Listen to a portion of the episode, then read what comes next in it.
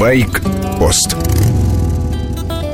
На Дакаре мотогоны запускают двигатели уже в 4 утра. Как ни странно, под грохот этих одностволок мне сладко спалось. Видимо, потому что знал, самому не надо лететь сотни километров по пустыне на рейдовом мотоцикле. У журналистов другие заботы.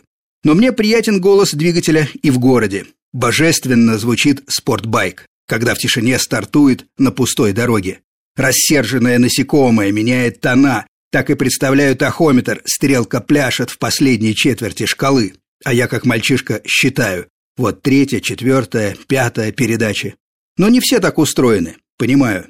Дети, заботы, а многие просто считают мотоциклы блажью. Эти люди волнуются, протестуют, хотят спать спокойно по ночам и добиваются новых законов. Но как только начинаем говорить предметно, вопросов получается больше, чем ответов. Закон по ограничению звука выхлопа принять можно, прописать децибелы и деньги в виде штрафа. Но кто и как будет его воплощать? Понятно, штатные выпускные системы не в счет. Речь о тюнинге. Практический смысл только для спорта. Там это часть общей настройки аппарата для конкретной задачи. Меняют не только выхлоп, но и впускной тракт, чипуют мозги, потом проверяют результат на стендах. Но шоссейники гоняют на треке, кроссмены и эндуристы на закрытых трассах. По обычным дорогам своих коней возят они на прицепах. Закон о шуме не для них. Относительно легко можно справиться с подростками. Они обычно потрошат содержимое своих глушителей или просто их снимают. Наивно думают, что теперь-то их скутер полетит. Не летит, но все равно нравится, потому что громко.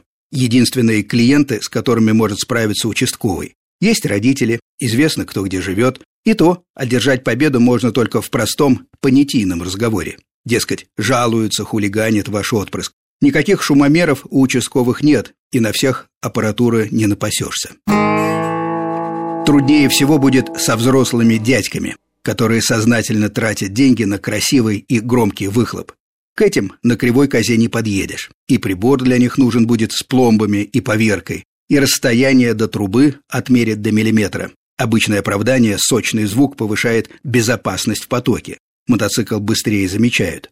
Тезис спорный. Выхлопные трубы смотрят назад, туда и направляется основная волна. Выхлоп будоражит уши автомобилистов сзади, и лишь отражение долетает до тех, кто впереди. Чтобы использовать выхлоп как звуковой сигнал, хорошо бы научиться ездить задом. Но все эти райдеры – мотоциклисты-одиночки. Самые сложные клиенты – члены мотоклубов. Хорошо организованные и способные за себя постоять. Ездят группами. Сочный звук в-твина для них неотъемлемый элемент стиля, образа могучих байкеров, которые, может, и едут не спеша, но когда доедут, наваляют всем. Диалог с ними нужно поручать только полиции на мотоциклах. Вооруженные приказами, законами, инструкциями и современными шумомерами, мотобатовцы, может быть, и смогут поубавить шума в городских спальных районах. Вами был Сергей Фонтон, старший. Байкпост – мои размышления о культуре и привычках мотоциклистов. Короткая рубрика по будням, большая программа «Воскресенье с часу до двух дня».